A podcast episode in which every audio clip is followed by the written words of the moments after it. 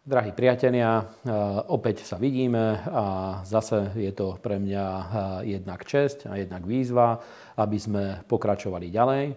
A počas minulého videa, minulý týždeň, keď sme spolu mali toto stretnutie, tak hovoril som o tom, že sériu Posúvame hranice už ideme ukončiť. Ale po takom krátkej porade s takým menším mediálnym tímom, s ktorými spolupracujeme na tejto videoslúžbe, došli sme k takej spoločnej zhode, došli sme k spoločnému názoru, že ešte je dobré, aby sme pokračovali ďalej, pretože sú ešte určité otázky, ktoré ostali nezodpovedané. A v tom minulom videu, veľmi krátko pripomeniem, hovorili sme o tých prekážkach toho, aby mohli sme vytvoriť zhodu a aby sme mohli žiť v zhode so svojimi bratmi a sestrami, so svojimi priateľmi a s Božím ľudom. A dneska chcel by som ešte trochu hovoriť aj konkrétne, aj všeobecne a chcel by som hovoriť o tom, ako vytvoriť zhodu v rôznych oblastiach života, na rôznych úrovniach života a dotkneme sa najprv témy manželstva, potom sa dotkneme témy rôznych športov alebo témy zhody na pracovisku a poslednú oblasť, ktorou budeme sa zaoberať, je ako vytvoriť zhodu v duchovnom živote alebo v službe s našimi duchovnými bratmi a sestrami, ktorých nám Boh dal do našich životov. Takže môžeme sa hneď do toho vrhnúť a môžeme začať študovať spoločne Božie slovo. Ešte krátko poviem, chcel by som vám poďakovať za to, že stále podporujete túto videoslužbu a už väčšinu vecí podarilo sa nám upgradenúť a obnoviť, ale máme ešte výzvu jednu pred sebou, niekde okolo 1000 eur a v podstate celé štúdio, včetne počítača a ďalších vecí budeme mať úplne obnovené, tak aby sme mohli kráčať s tými súčasnými štandardmi.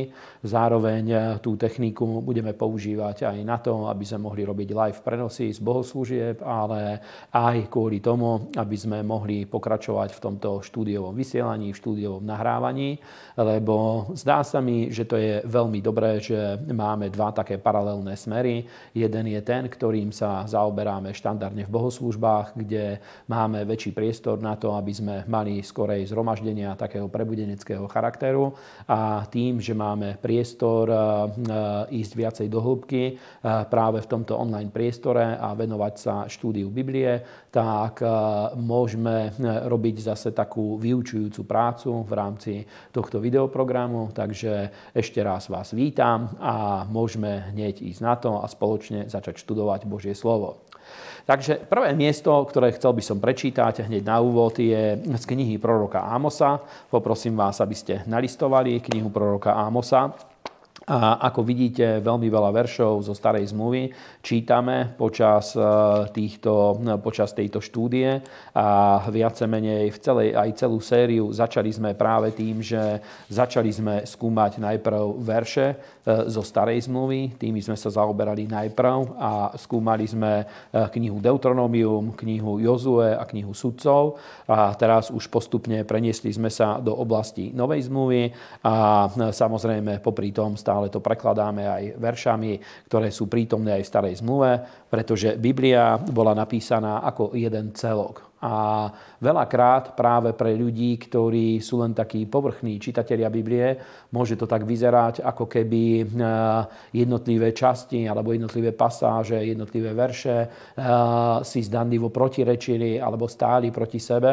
A to je práve preto, keď študenti alebo čitatelia nevedia zodpovedať tie otázky, že voči komu boli hovorené slova, voči komu boli poslané jednotlivé výroky, nevedia tie historické súvislosti a tak ďalej, vtedy skutočne uznávam, že môže to pôsobiť veľmi chaoticky. Ale keby som to mal pripodobniť niečomu, tak je to podobné ako napríklad my teraz tu sedíme pred kamerou a ja sa prihováram k vám a popri tom, keby som sa otočil a vám hovorím niečo, jednu tému a popri tom by som sa otočil a svojmu spolupracovníkovi, ktorý je tu so mnou, keby som zase povedal niečo úplne iné a zdalo by sa, že to vyzerá úplne protichodne, ale kľúč k vyriešeniu by bol veľmi jednoduchý, že treba rozlíšiť, voči komu sú poslané tieto slová a takýmto spôsobom tie texty, ktoré aj môžu vyzerať veľmi protichodne, úplne začnú zapadať na svoje miesta a získavajú svoju logiku a vedia obsahovať o mnoho väčšie zjavenie. Takže poprosím vás, poďme do knihy proroka Amosa, 3. kapitolu a budeme čítať od 3. až do 8. verša. Sú to slová, ktoré Boh poslal synom Izraelovým v jednej špecifickej, konkrétnej situácii a pokiaľ ste už s nami cestovali do Izraela alebo aj s niekým iným, tak počas tých posledných výletov, ktoré sme mali sme možnosť navštíviť aj Tekovu, to je miesto, ktoré je celkom blízko Jeruzalema, v blízkosti Betlehema a to je miesto, kde žil aj prorok Ámos, bol medzi pastiermi z Tekoji a dodneska tam žijú židovskí osadníci, ktorí sa venujú prevažne poľnohospodárstvu a chovu užitkových zvierat. A tak to bolo aj v histórii staroveku, keď tam bol prorok Ámos, bola tam židovská komunita, tam bola prítomná už pred 1000 ročiami. A Boh mu dal tie prorocké slová, ktoré priniesol. Nebudeme sa teraz dopodrobná samozrejme zaoberať knihou proroka Ámosa, ale prečítame tieto verše, ktoré sú veľmi zaujímavé. Boh hovoril synom Izraelovým, od 3. verša čítame.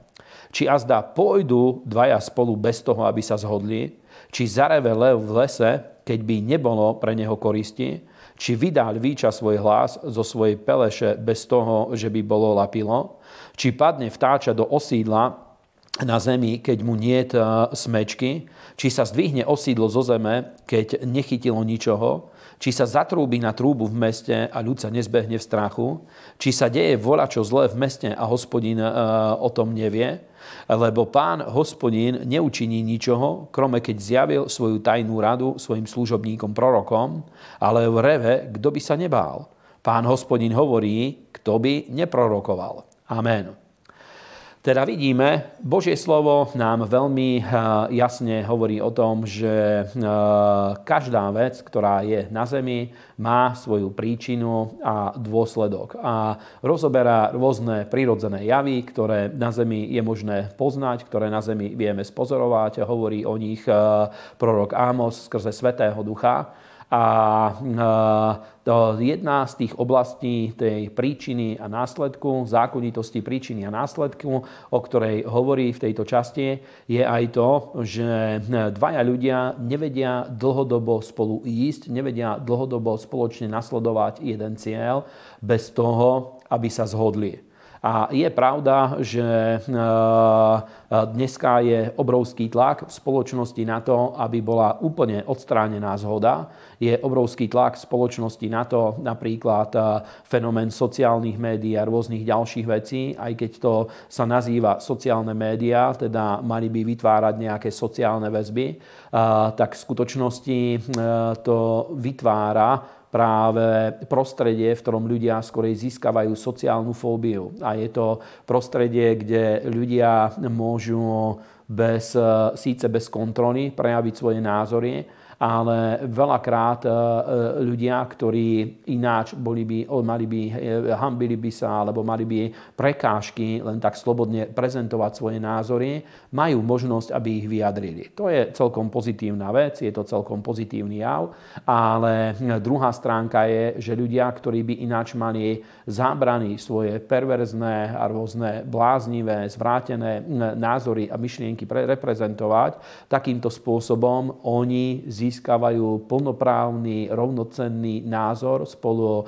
s hociakou inou skupinou ľudí, ktorá funguje v rámci danej sociálnej siete.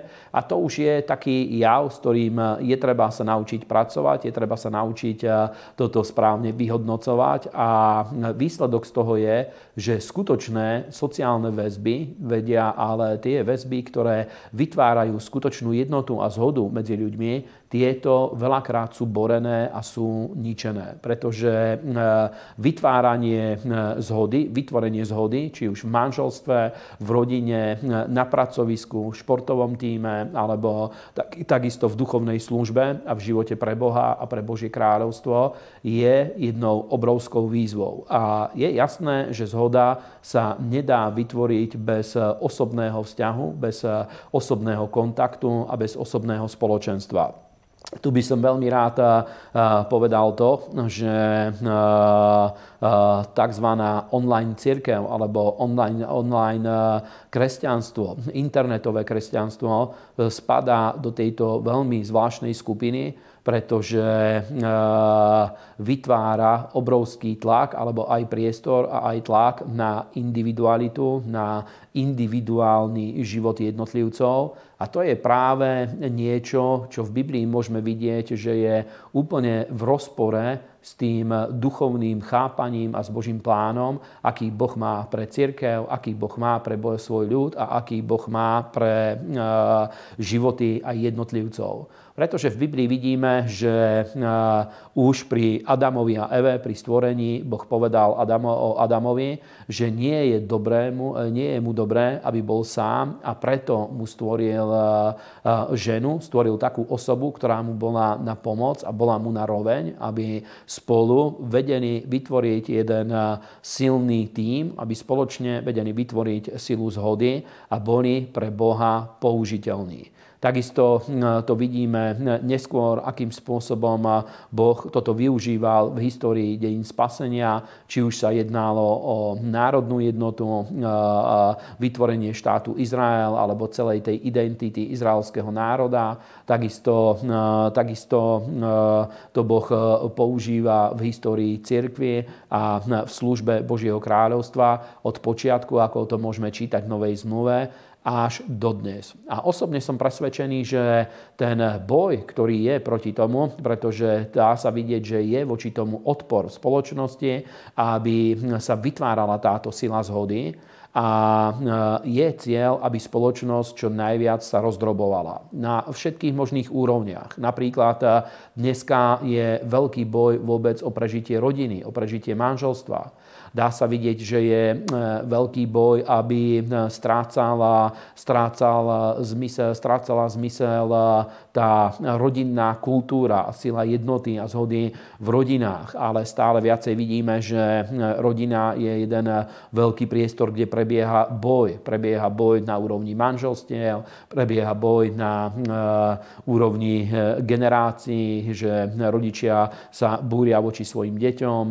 Veľakrát sa stane, že rodičia sa dostanú do pozície, že bojujú zase proti svojim deťom a tak ďalej. Vzájomne tento generačný boj prebieha, ktorý v istom zmysle tu existoval vždycky. Na druhú stranu vidíme, že biblická kultúra kládla veľký dôraz na to, aby bola daná úcta voči rodičom. Je to dokonca súčasť Božích prikázaní a to 5. prikázanie hovorí, je to prvé prikázanie so zasľúbením. Boh tam povedal, že budeš ctiť svojho otca a svoju mať, aby si dobre a dlho žil na zemi, ktorú ti dá Hospodin tvoj Boh. A je to práve tá úcta voči predchádzajúcej generácii a vyjadrenie rešpektu voči predchádzajúcej generácii, dokonca aj vtedy, pokiaľ sa mýli v rôznych názoroch, je niečo, čo je prvé prikázanie, ktoré obsahuje v sebe aj zasľúbenie, pretože Boh povedal, že tí ľudia, ktorí to robia,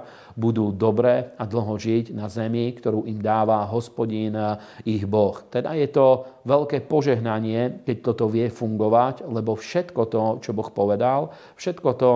povedal, vo svojom slove, každé prikázanie, každá duchovná zákonitosť, ktorú Boh nám zjavil vo svojom slove, má ten cieľ, aby vytvorila požehnanie a aby vytvorila priestor na to, aby Božie kráľovstvo sa mohlo hýbať v tomto svete. Teda v rodine vidíme, že vie byť obrovský boj na to, aby rodina sa rozpadla na individuá, aby sa rozpadla na jednotlivcov, a A ako mnohí viete, možná, že nie všetci, ak niekto iba náhodou sa dostal k tomuto videu, ja sám mám doma dvoch tínedžerov a vidím napríklad, keď veľmi veľa času strávia o samote na internete a v sociálnych médiách, cítim, že ako to vie zvyšovať napätie v rodine. A veľakrát je to tak, že keď to presiahne určitú hranicu, je treba do toho zasiahnuť, pretože vzniká tak hustá atmosféra, ktorá skoro sa dá až krájať, lebo zvonku, miesto toho, aby bola ochránená vnútorná atmosféra jednoty, zhody, lásky a vzájomnej úcty a rešpektu, miesto toho zvonku prichádzajú také zásahy, ktoré snažia sa odtrhnúť duše jednotlivých členov rodiny od toho celku. A skutočne tak, ako to môžeme vidieť na rôznych úrovniach, o toto prebieha v dnešnej dobe obrovský boj. A má to svoj zmysel, pretože ľudia v Biblii sú pripodobnené stádovým zvieratám. Zvlášť Boh hovorí o tom, že o svojom ľude povedal, že my sme ovčí ľud jeho pastvy. Pán Ježiš o sebe povedal, že on je ten dobrý pastier. Alebo keď poznáte 23. žalm, tam Boh sám o sebe hovorí, že on je Jahve roj, alebo on je pastier, ten, ktorý nás vedie, pasie. A znovu vytvára ten obraz pastiera a ovcí. A my veľmi dobre vieme, že ovca ako také, a ľudia sú pripodobnení týmto ovciam, ovce ako také sú stádové zvieratá. A ja nie som na toto veľký odborník, ale podľa pár informácií, ktoré mám, je tak napríklad ovca vždycky môže prežiť iba v páre. Musí byť minimálne dve a viacej, pretože ináč ani psychicky nevie zniesť ten tlak, pretože má tú potrebu blízkosti niekoho rovnakého druhu, ako je ona sama. A dá sa vidieť, že skutočne je veľký boj práve o to, aby najvyššia hodnota, ktorú ľudia v živote majú, aby bola založená na individualite. A kus tomu napomáha ten hollywoodská filozofia, ktorá je presadzovaná cez rôzne filmy. Ale v skutočnosti spoločenstvo, spoločenský život, život v harmónii, v symfónii, či už na úrovni manželstva alebo na úrovni rôznych iných sociálnych väzieb, je niečo, čo je dôležité, aby sme chápali ako hodnotu. A je to práve preto, pretože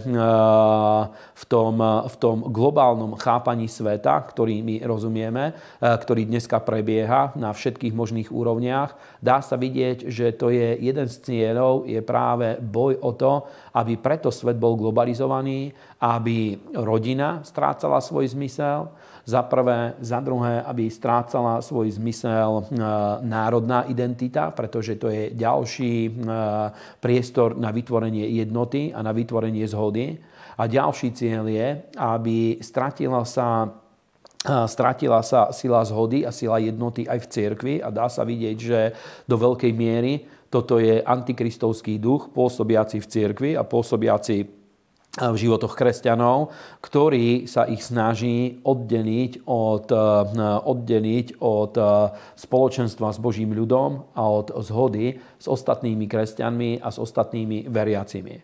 A ten cieľ je veľmi jednoduchý, pretože jednotlivec, ktorý nežije v zhode s niekým iným, je o mnoho jednoduchším spôsobom manipulovateľný, je o mnoho jednoduchším spôsobom sa vie dostať do zmätku, pretože nemá tú vnútornú stabilitu, ktorú vytvára zhoda s ľuďmi, ktorí sú podobného ducha, ktorí sú podobného zmýšľania, idú spolu za jedným cieľom. A dá sa vidieť, že práve to je to, o čo prebieha ten veľký boj. A takisto v cirkvi a v službe je toto rovnako dôležitá hodnota. Teda prvé miesto, alebo prvá oblasť, na ktorú by som sa rád pozrel, je práve oblasť manželstva. A práve preto, že nemáme teraz veľa času o tom hovoriť, tak iba skutočne veľmi heslovite, pár myšlienkami. Chcel by som sa dotknúť toho fenoménu vytvorenia jednoty v manželstve a v rodine. A keď chceme toto skúmať, chceme sa na to pozrieť, tak môžeme nájsť Matúšové evanjelium, 12. kapitolu, 25. verš. Je to veľmi známe miesto, ktoré prečítame. Myslím si, že pre väčšinu kresťanov nebude neznáme.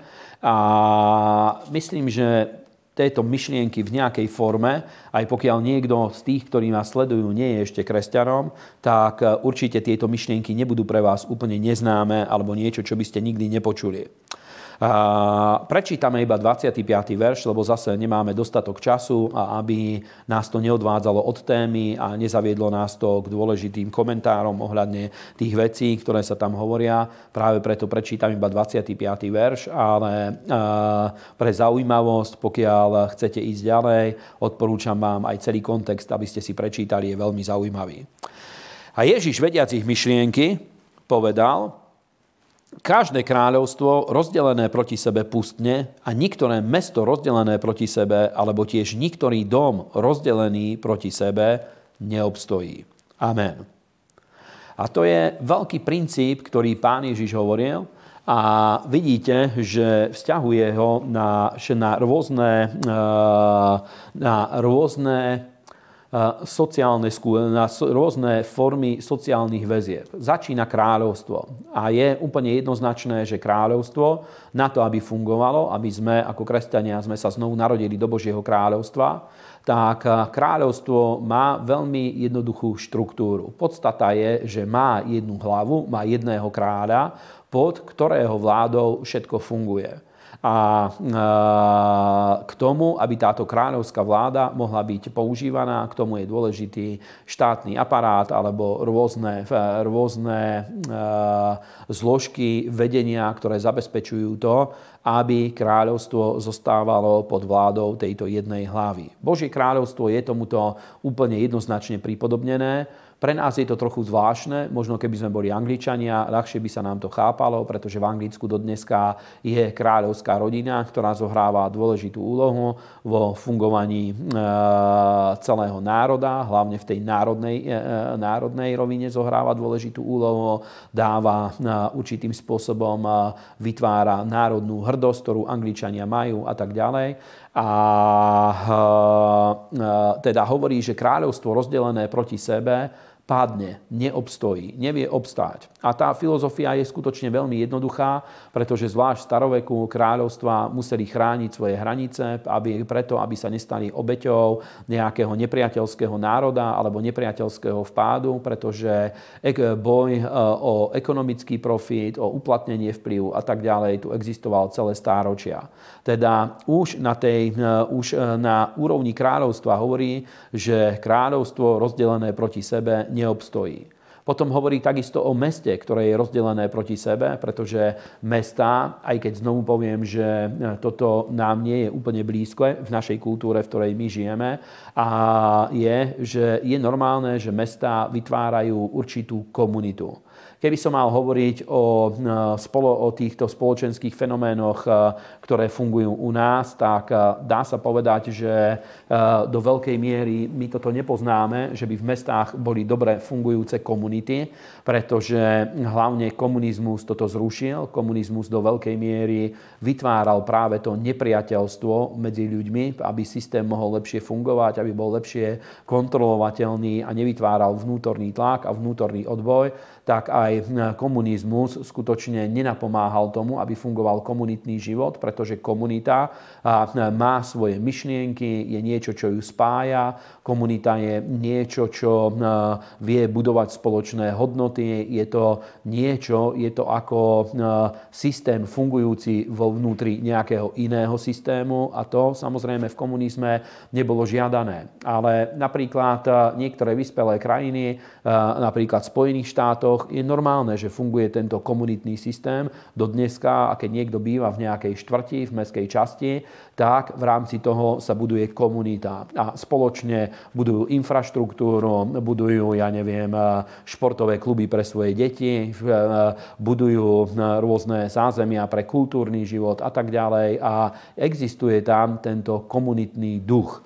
A práve na základe tohto vieme pochopiť, prečo Pán Ježiš povedal, že ani mesto rozdelené proti sebe nebude vedieť prežiť, nebude vedieť existovať, pretože v staroveku aj mestá, väčšina miest bola opevnených a v rámci toho opevneného mesta bola jedna brána, bol jeden vchod a vo vnútri musel fungovať pomerne dobre organizovaný a harmonický život, aby neprebiehali boje vo vnútri, lebo zase bolo potrebné chrániť mesto pred nepriateľským vpádom. A všetko to, čo by spôsobovalo tú disharmóniu vo vnútri alebo rozdelenie, by spôsobovalo, oslabovalo by tú silu mesta brániť sa a obstáť preto, aby prežilo nejakým spôsobom.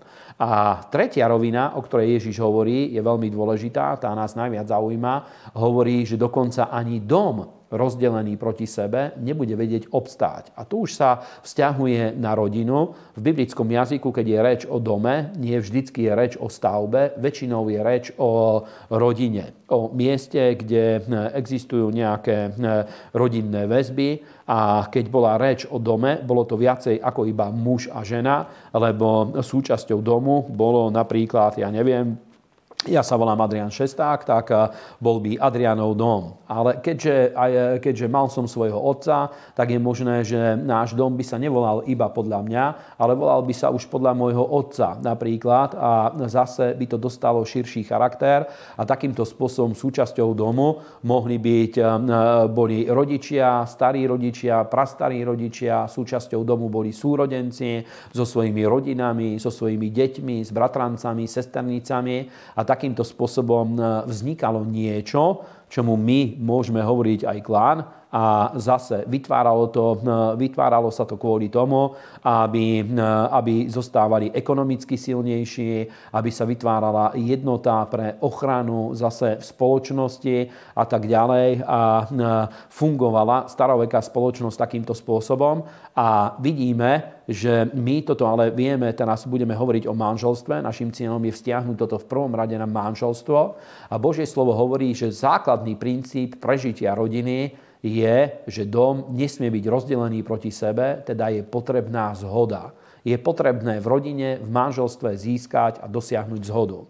A pamätám sa, ja keď som bol mladý kresťan, keď som sa znovu zrodil, je to už veľa rokov dozadu, znovu zrodil som sa v roku 1992, som začal žiť ako kresťan, už predtým som počul evanjelium, ale nechcem znovu sa opakovať, myslím, že už niekde v tejto sérii som to spomenul. Keď som sa krátko potom, ako som začal už žiť s Bohom, začal som žiť ako kresťan, dostala sa mi do rúk nejaká nahrávka, vtedy sme počúvali audiokazety, s kázňami, veľmi veľa kázni sme počúvali a myslím, že to bol John Osteen, môj známy Boží muž a môj veľmi obľúbený kazateľ, ktorý veľmi silne ovplyvnil môj život, aj jeho knihy, aj jeho kázne. A myslím, že to bol on, kto hovoril o tom, že keď hovoril o manželstve, samozrejme trošku takým humorným spôsobom o tom hovoril, ale keď hovoril o tých vnútorných napätiach, ktoré sú v rodine, povedal, že mojim nepriateľom, proti ktorému bojujem, nie je moja manželka. Ale je to diabol. Aj Biblia nám toto hovorí, úplne jednoznačne to potvrdzuje. Hovorí, že náš boj nie je proti nepriateľom z tela a krvi, ale hovorí o rôznych duchovných bytostiach v liste Efeským 6. kapitole. A základ dobre fungujúceho manželstva je, že medzi dvoch manželských partnerov nesmie prísť nenávisť, nesmie prísť nič, čo by ich rozdelilo, ale práve základom dobre fungujúcej rodiny a manželstva je, aj keď to stojí určitú prácu a energiu, je, že musí byť vytvorená zhoda. A keď sa to podarí v rodine, v manželstve, keď sa to podarí, tak vie to byť veľmi silné. Ja napríklad, keď som sa oženil v roku 1995, tak ako v mnohých iných rodinách pomerne silným spôsobom sa pokúšala moja mama a ďalší príbuzní, snažili sa pomerne silne vplývať na naše rozhodnutia, na to, čo budeme robiť. A práve snažili sa to robiť tak, že aspoň v tých počiatočných fázach, že aby tá jednota medzi mnou a medzi mojou manželkou nebola dostatočne silná, tak snažili sa poukazovať na rôzne chyby v úvodzovkách, ktoré v ich očiach boli chybami, a poukázať na chyby, či už sa týkali mňa pred mojou manželkou, alebo na chyby mojej manželky predo mnou, aby sa nepodarilo vytvoriť túto vnútornú jednotu. A my, keďže už sme boli kresťanmi a poznali sme Pána, tak sme sa rozhodli, že pokiaľ niečo budeme mať proti sebe, tak si to vyrozprávame medzi sebou doma, ale nikdy nedovolíme, aby na rôznych rodinných stretnutiach alebo pri rôznych udalostiach, aby niekomu sa podarilo rozbiť našu vnútornú jednotu, a takýmto spôsobom, nech sa čokoľvek udialo, vždycky sme sa postavili jeden za druhého.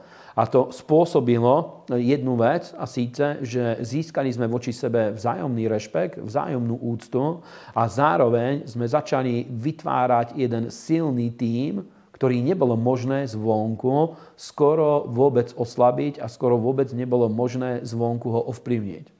A práve preto, že rodinný život, manželstvo, rodina má veľmi veľa víziev, napríklad získanie nemovitosti alebo viacerých nemovitostí, výchova rodiny a výchova detí a vloženie rôznych hodnôt do detí, ochrana rodiny pred rôznymi závislostiami, ochrana detí alebo aj samotná ochrana samého seba pred rôznymi závislostiami, ochrana pred chorobami a pred ďalšími vecami. Toto sú pomerne veľké výzvy. Práve kvôli tomu je dôležité, aby v manželstve a v rodine sa podarilo vytvoriť zhodu, aby spoločne vedení manželia dosahovať rôzne ciele a neskôr už aj s deťmi, rodina, aby vedela dosahovať ciele. A ja by som rád povedal, pretože vidíme, že veľakrát je to presne naopak, že manželia, tak ako to vidím, že to funguje vo svete, teraz nechcem hovoriť o cirkvi, v cirkvi verím, že týchto problémov je pomerne málo, ale väčšinou sa stane, ja neviem, že manželia začnú útočiť na svoje manželky myšlienkami, ktoré do nich vkladajú ich kolegovia, alebo komunita, medzi ktorou žijú, alebo možno ich priatelia, s ktorými chodia na pivo, alebo ich kamaráti, s ktorými hrajú fotbal. A oni sa stanú tým prvkom, čo začne vrážať klín medzi muža a medzi jeho ženu. Alebo môže sa stáť, ja neviem, že do toho vstúpi nejaká ďalšia osoba opačného pohlavia a začne vrážať klín medzi muža a jeho ženu, alebo medzi ženu a jej muža. Môže sa stáť, že takýto vzťah vznikne na pracovisku alebo kdekoľvek inde, alebo manželka môže získať také priateľky, ktoré nezastávajú túto hodnotu, nechápu tú hodnotu zhody a sily zhody v manželstve, a je možné, že začnú ju tak infikovať, aby začala vnímať rôzne, aby skorej hľadala prekážky a rôzne zlé stránky na svojom manželovi, alebo takisto sa to môže stať u manžela, u ženy, a týmto je rozbíjaná jednota. A ja vás chcem poprosiť, priatelia, že buďte múdri, pretože ak sme raz vstúpili do manželstva, tak našim prvoradým cieľom je to, aby sme manželstvo a rodinu zachovali. To musí byť prvoradý cieľ každého človeka, ktorý vstúpil do manželstva. A práve preto je dôležité zachovať túto vnútornú jednotu a túto silu zhody. A samozrejme sú ďalšie fenomény, ktoré do toho vedia vstupovať, zvlášť pre mužov, ale dneska aj pre ženy. Toto sú výzvy, ale nechcem sa veľmi opakovať, lebo už sme o tom hovorili. Napríklad jeden z klínov, ktorý vie rozbíjať túto vnútornú jednotu a silu zhody v manželstve, je napríklad pornografia, pretože napríklad spôsobí to, aby muž v sexuálnej oblasti prestal si vážiť svoju ženu alebo žena svojho muža a stal sa žiadostivý po niekom inom, čo zase oslabuje tú silu vnútornej zhody a vnútornej harmónie a tej vnútornej jednoty, ktorá je medzi mužom a medzi ženou.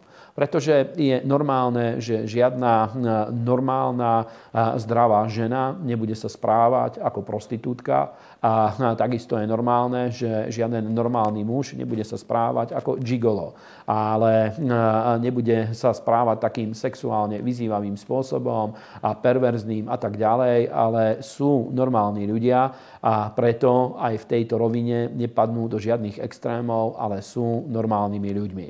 To je môj názor, zastávam ho, som veľmi konzervatívny vo svojich názoroch, možno pre niekoho až pruderný alebo puritánsky, ale osobne zastávam tento názor, že všetko, čo sa vymýka normálu, je vždycky podozrivé.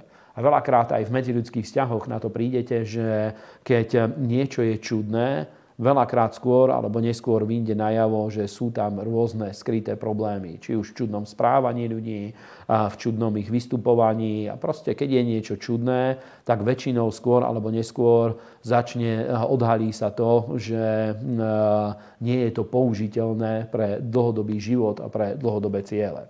Takže aké sú podmienky vytvorenia rodiny v manželstve? Nemáme toľko času, aby sme čítali rôzne verše, ale je o tom veľmi veľa materiálov, ktoré viete dostať k dispozícii.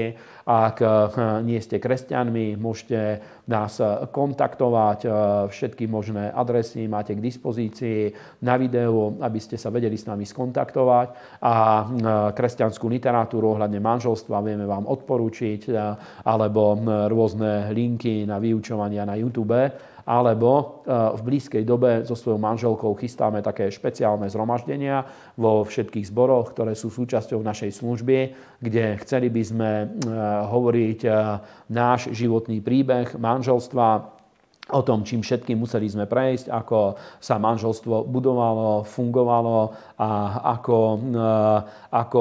sa podarilo to, že už 25 rokov v podstate žijeme v úspešnom manželstve, ktoré vie pokračovať ďalej. Takže sú tri oblasti, ktoré sú podmienkou zhody v manželstve. Za prvé je to komunikácia. A zase tie sociálne médiá nevytvárajú veľký priestor na to, aby vznikala táto komunikácia. Súčasťou komunikácie je aj to, že ako kresťania je dobré, neviem úplne zaručiť, či stále to vie fungovať, v niektorých rodinách lepšie, niekde slabšie, ale je dobré, aspoň príležitosne, aby manželia vedeli mať aj spoločný modlitebný život, pretože toto odstraňuje veľmi veľa prekážok v komunikácii a v podstate ľudia odhalia sa v takej intimnej sfére, ktorá je len medzi nimi a medzi Bohom, a vedia padnúť rôzne bariéry a zábrany, ktoré ináč by mohli mať jeden voči druhému. Je to veľmi zaujímavé, ako toto funguje. Ale vzájomná komunikácia je veľmi dôležitá a teraz poviem trošku proti sebe, pretože ja nie som až tak veľmi silne komunikatívny typ, ale Indiáni mali také staré príslovie, celkom vás možno pobaví. Indiáni hovorili, že psovi, ktorý nebreše, a mužovi, ktorý nerozpráva, never. A je pravda, že keď ľudia prestávajú komunikovať, úplne odrežú sa od komunikácie, a to teraz neznamená, že úplne sa to dá odmerať tým časom strávený v komunikácii, lebo niekto môže veľmi veľa hodín stráviť v komunikácii a popri tom vôbec nemusí otvoriť samého seba. A zvlášť v manželstve je dôležité, aby bola taká komunikácia, kde ľudia úplne sa vedia vnútorne otvoriť jeden pred druhým, aby vzniklo toto vzájomné spojenie a vzájomná zhoda. Druhá dôležitá podmienka, zvlášť v rodine toto je pravda, ale aj v iných vzťahoch, aj keď nie úplne ľahko sa to vysvetľuje, je, že musí byť prítomná láska. A láska je obrovský fenomén, je to neprekonateľná duchovná sila. A v podstate najznámejší verš v Biblii, ktorý nám aj hovorí o Bohu, je asi Ján 3,16, kde je napísané, že lebo Boh tak miloval svet, že svojho jednorodeného syna dal, aby nikto, kto do neho verí, nezahynul, ale mal večný život. Teda odhaľuje nám, že tie motívy, ktoré ešte aj v Bohu boli voči ľuďom, aby obnovil spoločenstvo s ľuďmi, ešte aj u samotného Boha je toto pravdou, je, že Boh miloval svet, miloval ľudí a miloval stvorenie, miloval ľudí a práve preto vedel ísť a robiť kroky, k tomu, aby sa obnovilo spoločenstvo medzi ním a medzi ľuďmi. A presne tak, láska vytvára, obnovuje spoločenstvo, buduje vzťah a je veľmi dôležitou vecou, aby v manželstve bola prítomná láska. A práve preto sa to ťažko vysvetľuje, pretože grécky jazyk na slovo láska používa viacero výrazov, napríklad agape, to je Boží druh lásky, ktorý ľudia nevedia vyprodukovať sami zo seba. Je to bezpodmienečná láska, ktorá dáva a je schopná obetovať sa. A je to taký druh lásky, ktorý ľudia vedia získať iba v spoločenstve s Bohom a potom ho vedia dávať ďalej. Ale napríklad hovorí o láske fileo, čo je priateľská láska, a o manželskom živote je toto veľká pravda. Na manželstvo Biblia používa tento výraz fileo, teda je dôležité, aby medzi mužom a ženou v manželstve sa vyvinulo aj priateľstvo. To neznamená, že už nepotrebujeme nikoho ďalšieho, ale je dôležité, aby muž a žena stali sa aj blízkymi priateľmi. A potom ďalšia oblasť je napríklad eros, čo ukazuje na tú lásku príťažlivosti, sexuálnej príťažlivosti medzi mužom a ženou. Aj to je dôležité, aby bolo súčasťou manželstva. A tretia dôležitá oblasť sú spoločné ciele, čo samozrejme manželstvo a rodina v sebe obsahuje. A je dôležité, aby manželia stále našli spoločné ciele, v ktorých chcú existovať. A je veľká tragédia, keď napríklad manželstvo vznikne iba na základe toho, že žena zistí, že ostala tehotná s nejakým mužom, tak sa zoberú a počase zistia, že nič ich spolu nespája, iba to, že majú 1, 2, 3, 4 deti podľa toho, kde existujú. Ale ten základ manželstva ako taký nefunguje a stráca sa. Toto sú bežné scenáre, ktoré je možné vidieť vo svete, a preto o tom hovorím, aby tí, ktorí nás sledujú, aby vedeli vytvoriť skutočne dobré, silne fungujúce manželstvo, a tie spoločné ciele sú veľmi dôležité. Ja napríklad vidím, ako mňa a moju manželku posilnilo to, keď boli sme v situácii, že mali sme prenájom, bývali sme v prenajme a potom sme sa zadlžili nie príliš múdrou investíciou a nevedeli sme platiť prenájom, tak sme každý išli bývať k svojim rodičom a skoro to spôsobilo krach nášho manželstva. A potom sme sa modlili a ja som uveril tomu, že Boh nás vie požehnať vlastnou nehnuteľnosťou, a hľadali sme, ako získať hypotéku, a malo to určité svoje podmienky, ktoré sme nevedeli najprv ako naplniť, a potom pri jednom rozhovore, ako to môžeme urobiť, ako sa k tomu môžeme dostať. Strávili sme hodiny rozhovorov, naraz dostal som múdrosť od Boha, čo je treba urobiť na to, aby sme sa vedeli dostať k nehnuteľnosti. A videl som, že veľmi veľa to pre nás znamenalo, že sme to vedeli uskutočniť a vedeli sme to naplniť, a aj keď v tom boli prekážky, spoločne sme to zdolali a prehlbilo to medzi nami vnútornú jednotu a silu zhody. A takýmto spôsobom rôzne životné situácie. Veľakrát sa stane, že ľudia, keď sa dostanú do stresu, tak nevidia z toho východisko a potom robia zúfalé činy. A veľakrát to môže priniesť až koniec manželstva, rozpad rodiny. A práve tieto situácie sú ale výzvou, ktorými keď spoločne viete prejsť, tak vedia posilniť vašu silu zhody a posilniť vás k tomu, aby ste dosiahli ďalšie ciele a ešte väčšie ciele. Teda nech vás Boh v tomto veľmi mocne požehná. Ďalšia veľká oblasť, ktorú tiež iba veľmi heslovite by som rád prešiel, je oblasť práce alebo športu. A aby sme lepšie chápali to pochopenie zhody, ako sa vytvára zhoda, práve preto chcem hovoriť aj o prirodzenej oblasti, aj keď opäť iba veľmi heslovite, veľmi krátko, že na pracovisku alebo v športovom tíme je veľmi žiadané niečo, čomu sa hovorí tímový duch. A napríklad niekedy nevýhoda vrcholových športovcov je, ja osobne teda mal som vždy radšej individuálne športy, keď mám hovoriť o sebe, ale je mi jasné, že v rôznych športových odvetviach sú dôležité športové kluby a v kluboch je dôležitý tímový duch, aby existoval, aby ľudia chápali to, napríklad fotbal alebo hokej a ďalšie tímy. Mám pár priateľov, ktorí aj na vrcholovej úrovni v tomto sa pohybujú, v týchto športoch. Jedno obdobie mojho života mal som pomerne blízke spoločenstvo s jedným priateľom, ktorý patril medzi vrcholových hokejistov, hlavne medzi mládežnícku vrstvu hokejistov, bol v tej top skupine hokejistov. A on veľakrát mi hovoril o hokeji, o rôznych veciach, ktoré sa týkali toho tímového ducha a hovoril mi o rôznych známych hokejistoch, napríklad, že prečo si ich tak veľmi cenili rôzni manažéri, prečo si ich veľmi cenili napríklad ich tréneri a tak ďalej. A rôzne príklady mi dával a hovoril mi, nebudem nikoho citovať, žiadne mená nebudem spomínať, ale pamätám sa, že hovoril mi napríklad o jednom konkrétnom veľmi známom hokejistovi, že on je známy tým, že on vytvára toho tímového ducha, že není individualista, nechce v prvom rade presadiť sám seba, ale jeho veľkosť a jeho úspech bol práve v tom, že vytváral a posiloval toho tímového ducha a aj ľudí, ktorí možno ináč by nevedeli dosiahnuť až taký veľký úspech, vedel svojou osobnosťou týchto ľudí integrovať v tíme a povzbudiť ich k tomu, aby vydali mimoriadne dobré výkony. A on nebol tréner, ale bol spoluhráč, bol kapitánom mužstva.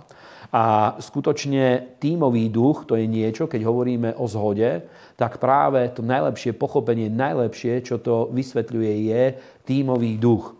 A skutočne veľmi veľa úspechov, ktoré ľudia vedia dosiahnuť aj v histórii, ktoré dosiahli, bolo možné dosiahnuť práve iba na základe tohto tímového ducha. Teraz nehovoríme o diktatúre, o otrockom systéme, kde silou boli ľudia prinútení, aby išli za jedným cieľom, ale hovoríme o prostredí, kde ľudia dobrovoľne vedia vytvoriť tohto tímového ducha, vedia vytvoriť zhodu a práve preto sa vedia stať veľmi silní a vedia sa stať veľmi úspešnými a vedia sa stať najlepšími, vedia patriť medzi najlepších.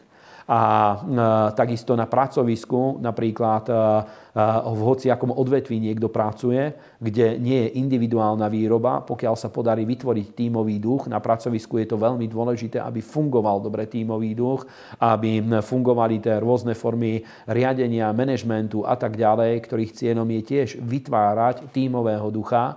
A tí ľudia, ktorí toto vedia prijať, vedia v tomto existovať, vedia v tom nájsť svoje miesto, tak vedia sa stať súčasťou úspešnej, dobre fungujúcej spoločnosti. Ale zase podstata je tá, že nesmie byť položený dôraz na individualitu. A zvlášť, ja neviem, v športových kluboch alebo v práci dá sa vidieť, pretože v duchovnom živote veľakrát ľudia to tak nechápu, ale v pracovných procesoch alebo v športových kluboch dá sa pochopiť to, že nikto nesmie fungovať tak, môj osobný úspech nesmie byť prekážkou úspechu ďalšieho človeka.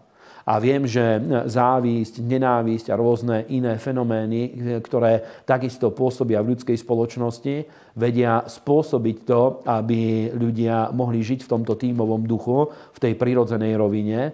A veľakrát to tak ľudia berú, tak to chápu, natoľko sú oklamaní, že dívajú sa na to tak, že ak niekto je úspešnejší ako oni v nejakej oblasti, tak ich obral o ich príležitosť stať sa jedinečnými alebo dosiahnuť rovnaký úspech. A ja osobne som presvedčený práve na základe Biblie, som presvedčený, že je to presne naopak, pretože pokiaľ správne vieme chápať to, ako funguje život, tak vyzerá to tak, že úspech iných ľudí sa vie stať takou obrovskou motiváciou, nehovorím o závisti, ale vie sa stať takou obrovskou motiváciou, ktorý vie povzbudiť aj mňa, lebo ukazuje mi, že ak iný človek v tom vedel prelomiť a byť úspešný, podarilo sa mu dosiahnuť úspech, tak to vytvára príležitosť aj pre mňa.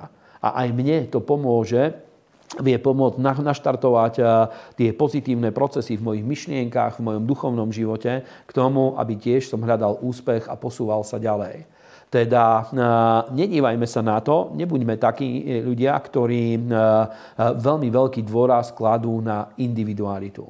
V duchovnom živote je to veľmi podobné, pretože v duchovnom živote tiež nemôžeme rozmýšľať takým spôsobom, že my sami sme superhrdinovia. A práve tento dôraz na individualitu, aj keď v pracovných procesoch, v športových odvetviach ľudia to tak nechápu, do duchovného života sa to veľakrát veľmi silne prenáša, pretože tam ľudia rozmýšľajú práve na základe toho myslenia, že ja a Boh, o čom hovoríme v týchto videách už niekoľkýkrát po sebe. A to vytvára taký obraz, že skutočne každý človek sa stáva takým super fenoménom, keď má osobné spoločenstvo s Bohom. Ale v Biblii vidíte, že úplne iným spôsobom to funguje, úplne iné parametre sú dané na to vytvorenie zhody a dá sa vidieť, že ľudia sa stávajú silnými a duchovnými sa stávajú tí ľudia, ktorí vedia vytvoriť zhodu s inými ľuďmi a s inými kresťanmi, pretože pre Božie kráľovstvo toto má obrovský prínos. Ten tlak na individualitu, to je práve niečo, čo svet prináša do cirkvi. A je to niečo, čo je dôležité v cirkvi prekonať, v cirkvi zboriť, ten tlak na individualitu, na ten osobný úspech, lebo my veríme v osobný úspech, samozrejme, ale v takej miere, že náš osobný úspech nás nesmie oddeliť od spoločenstva a od zhody s ostatnými kresťanmi, lebo potom budúcnosť a budovanie Božieho kráľovstva je veľmi ohrozené. Teda zhoda, tímový duch v športe je veľmi dôležitou vecou, aby sa to podarilo vytvoriť. A takisto v práci je to dôležité. Je jedna kniha, ktorú jednému priateľovi som odporúčil a on ju číta a veľmi je z toho prekvapený. Je to takzvaná ekonomická, alebo filozofia ekonomie sa to volá a je to známy autor, volá sa Adam Smith. Viem, že ekonomické univerzity majú, minule mi hovoril kamarát, že na ekonomickej univerzite celý jeden ročník preberali túto jeho knihu, volá sa Bohatstvo národov, kde on hovorí, napríklad hovorí o tom, ako sa vie zefektívniť výroba v tom, aby sa vytváralo bohatstvo, ako sa zefektívni výroba, keď jednu prácu nerobí jeden človek, ale vie vzniknúť tzv. Pásová výroba, že jeden človek robí jeden úkon, robí ho dookola a vie to veľmi zrýchliť to vytváranie rôznych produktov a tak ďalej. Teda aj v pracovnom procese toto veľmi dobre funguje. A posledná oblasť, na ktorú sa pozrieme, je oblasť duchovného života. K tomu toto smerujeme, to je tá najdôležitejšia vec. A poprosím vás, nájdime knihu Kazateľ. Kniha Kazateľ je veľmi dobrá, je veľmi silná a hovorí o rôznych fenoménoch, ktoré fungujú na zemi. A pozrime 4. kapitolu 7 až 12. A zase som sa obrátil a videl som inú márnosť pod slnkom. Niekto je sám a není druhého, nemá ani syna, ani brata a predsa nie je konca všetkej jeho namáhavej práci, ani sa v jeho oči nenasítia bohatstva, ani si nepovie, pre koho sa ja namáham a pracujem a unímam svojej duši dobrého. Aj to je márnosť a zlé zamestnanie. Lepšie je dvom ako jednému, pretože majú dobrú mzdu za svoju prácu. Lebo ak padnú, jeden pozdvihne svojho druha. Ale beda jednému, ktorý padne, není druhého, kto by ho pozdvihol. A tiež, ak ležia dvaja spolu, zahrejú sa, ale akože sa zahreje jeden. A keby sa niekto chcel zmocniť toho jedného, oni dvaja sa postavia proti nemu a motúz spletený v troje nepretrhne sa tak rýchle. Amen. Toto je čas, ktorú väčšinou zvykneme používať na manželstvo, ale je tu reč o sile zhody na viacerých úrovniach, nie len o manželstve. Je tu reč o sile zhody napríklad aj medzi bratmi a sestrami na úrovni kresťanstva a na úrovni kresťanského života a hovorí o tom, že keď niekto žije ako sám, keď niekto žije sám ako jednotlivec aj v duchovnom živote, je možné, že zbytočne sa trápi a borí s problémami, ktoré omnoho ľahšie by prekonal, pokiaľ by žil v spoločenstve s niekým. Teraz môžete si predstaviť hociakú tvrdú, namáhavú prácu, ktorú niekto robí. Ja neviem, ide zotínať strom, alebo čokoľvek, hociakú prácu ide urobiť. Keď ju robí sám, ten výkon a energia, ktorú do toho musí dať, je veľmi namáhavá a ide do ohrozenia života. Keď ju robia dvaja, traja ľudia, tak práca sa rozloží a efekt je rovnaký, ale omnoho menej namáhavý a omnoho rýchlejší. A práve tá sila zhody, o ktorej hovorí Božie slovo, je preto dôležitá aj medzi kresťanmi, lebo aj duchovnú prácu, omnoho duchovný život a výzvy duchovného života omnoho ľahšie vieme zvládať, pokiaľ sa podarí vytvoriť túto zhodu a jednotu medzi bratmi. A chcel by som vám vysvetliť tri dôležité podmienky k tomu, aby zhoda mohla fungovať. Za prvé, čo hovorí Biblia pre zhodu, lebo ja rád by som vás na to povzbudil, aby každý, kto je súčasťou našej služby v zboroch, aby každý vytvoril zhodu s niekým, aby si našiel priateľov v cirkvi, s ktorými vieš vytvoriť zhodu. Za hociaké ciele. My sme sa s ľuďmi modlili modlitbu zhody za ekonomické ciele, modlili sme sa modlitbu zhody za uzdravenia, modlili sme sa modlitbu zhody za veci, ktoré sa týkali ich firiem, modlili sme sa za rôzne oblasti služby a tak ďalej. A práve ukázalo sa, že veľakrát táto sila zhody bola kľúčová k tomu, aby ľudia vo veciach, ktorých sa veľmi ťažko borili, sa posunuli ďalej a výsledok vedel byť omnoho rýchlejší a omnoho jednoznačnejší. A prvá podmienka vytvorenia zhody je modlitba. A to je niečo, čo skutočne je pomerne výzvou, lebo znovu poviem, viem o tom, že sú kresťania, ktorí majú problém modliť sa s inými ľuďmi. A napríklad aj v bohoslúžbe niekedy, keď vyzveme, že nájdi priateľa a modlí sa s ním, veľakrát sa modlia manželia spolu. Ale musím vám povedať, že je to niečo, čo je treba prekonať. Je to určitá bariéra, ktorú človek má vo svojej mysli, ktorú je treba tiež zboriť. Napríklad Židia, keď sa chcú modliť, v prímure nárekov veľakrát to môžete vidieť, podľa judaizmu na to, aby sa spolu mohli modliť k Bohu, je potrebné, aby sa zišlo 10 mužov.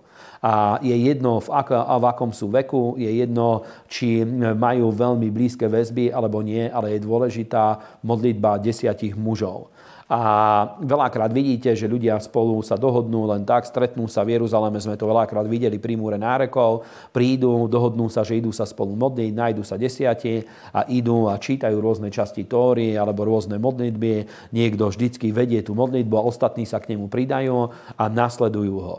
Toto je niečo, čo vytvára silu zhody, lebo spoločná modlitba skutočne podporuje zhodu, vytvára jedného ducha, jednu mentalitu a dá sa povedať, že podporuje to, čo, o čom sme pred chvíľou hovorili, tímového ducha. A keď s niekým už som schopný sa modliť, tak omnoho ľahšie sa mi s ním dá zhodnúť za čokoľvek. Takže pokiaľ chceš vytvoriť zhodu v cirkvi s nejakým bratom, sestrou v rámci nejakej služby, je dôležité vytvoriť priestor pre spoločnú modlitbu. A veľmi vás na to povzbudzujem, priatelia. Znovu poviem, ja veľakrát to počujem a väčšinou ľudia reagujú na rôzne veci, že keď je pred nimi nejaká výzva, zvlášť keď sú hamblivejší a tak ďalej, reagujú na to, že ja to s pánom dám. A ja vás na to povzbudzujem, aby si našiel niekoho, s kým sa môžeš modliť a môžeš sa zhodnúť, aby sa vytvorila táto sila zhody a sila jednoty. A dá sa vidieť, že kresťania, ktorí sa spolu modlia, vedia mať omnoho úprimnejšie a otvorenejšie vzťahy medzi sebou a padajú medzi nimi tie vnútorné bariéry, ktoré oddeľujú ľudí v spoločnosti. Takže ja vás povzbudzujem, nájdi priateľa, s ktorým sa vieš modliť. Bod číslo 2, ktorý je veľmi dôležitý, je, že keď máš človeka, s ktorým sa modlíš, je dôležité, aby tá sila zhody sa budovala na základe vízie alebo cieľa. A v tomto zase veľmi dôležitú úlohu zohráva to, že sila cieľa alebo vízie je, že treba sa zhodnúť za nejaký konkrétny cieľ.